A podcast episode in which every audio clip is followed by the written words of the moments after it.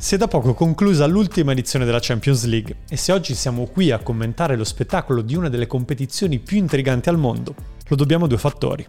Un amichevole e un articolo di giornale. Oggi vi spieghiamo tutto partendo dall'inizio. Il 13 marzo del 1954, in una sfida al Malinò di Wolverhampton, i padroni di casa sconfiggono per 3-2 davanti a 60.000 inglesi in visibilio i maestri ungheresi dell'Onved che potevano contare su ben 6 degli 11 magiari che un anno prima avevano sconfitto, con un netto 6 a 3 l'Inghilterra a Wembley. Nella formazione dell'Onved c'è anche uno dei calciatori più forti di tutti i tempi, Ferenc Puskas. E la rimonta del Wolverhampton, dallo 0-2 al 3-2, convince il tecnico Stan Collis a prendere da parte i suoi e a definirli campioni del mondo. Sullo slancio anche degli altri successi ottenuti in amichevole contro il Racing Club e lo Spartak Mosca. La dichiarazione viene raccolta da David Wynne Morgan, che la utilizza come titolo per il suo articolo di resoconto del match, pubblicato dal Daily Mail. A svariati chilometri di distanza, l'ex calciatore della nazionale Gabriel Anot si ritrova tra le mani una copia del mail. È stato un personaggio irripetibile Anot, difensore dei Galletti nel periodo pre-prima guerra mondiale. Aveva poi servito lo Stato in guerra, durante la quale si era distinto come pilota d'aereo, e per una fuga da un campo di prigionia tedesco. Aveva fatto in tempo anche a essere nuovamente convocato per la sua dodicesima presenza da capitano contro il Belgio nel 1919, ma la sua carriera si era interrotta bruscamente per un incidente aereo che non gli era costato la vita, ma purtroppo la sua attività da calciatore sì. Infine, dopo il conflitto, aveva assunto l'incarico di consigliere tecnico della Francia, mantenendo però un bizzarro doppio ruolo come firma dell'equipe di France Football.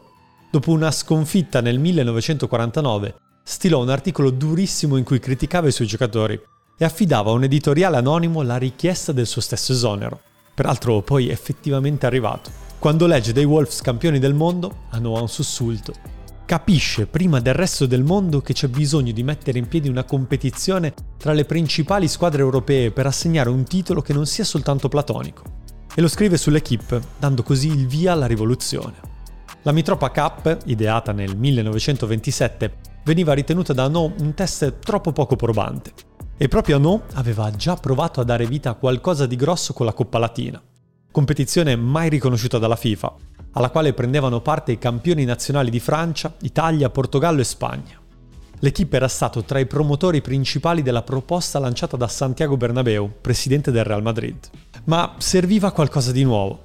Secondo il francese non si poteva assegnare al Wolverhampton una definizione così importante non senza vedere gli inglesi alle prese con Real Madrid o Milan. Non è uno sprovveduto a no. E già il giorno successivo dà alle stampe, ancora sull'equipe, il progetto per un nuovo campionato europeo tra club, con un rappresentante per federazione e incontri di andata e ritorno.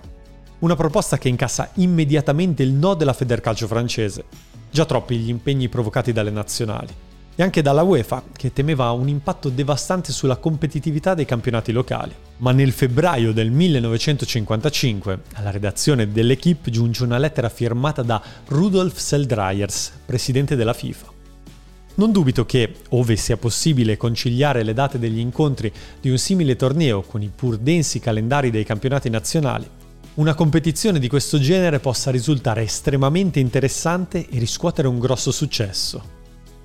E così, forte di questo riscontro, il 2 marzo 1955, Anò si presenta direttamente alla UEFA con in mano la sua proposta. Trova ovviamente la sponda di Bernabeu, dopo aver già incassato il sostegno morale di Jules Rimet e Henri Delaunay, gli uomini che hanno consentito al calcio internazionale di poter vivere due competizioni magiche come il mondiale e l'europeo.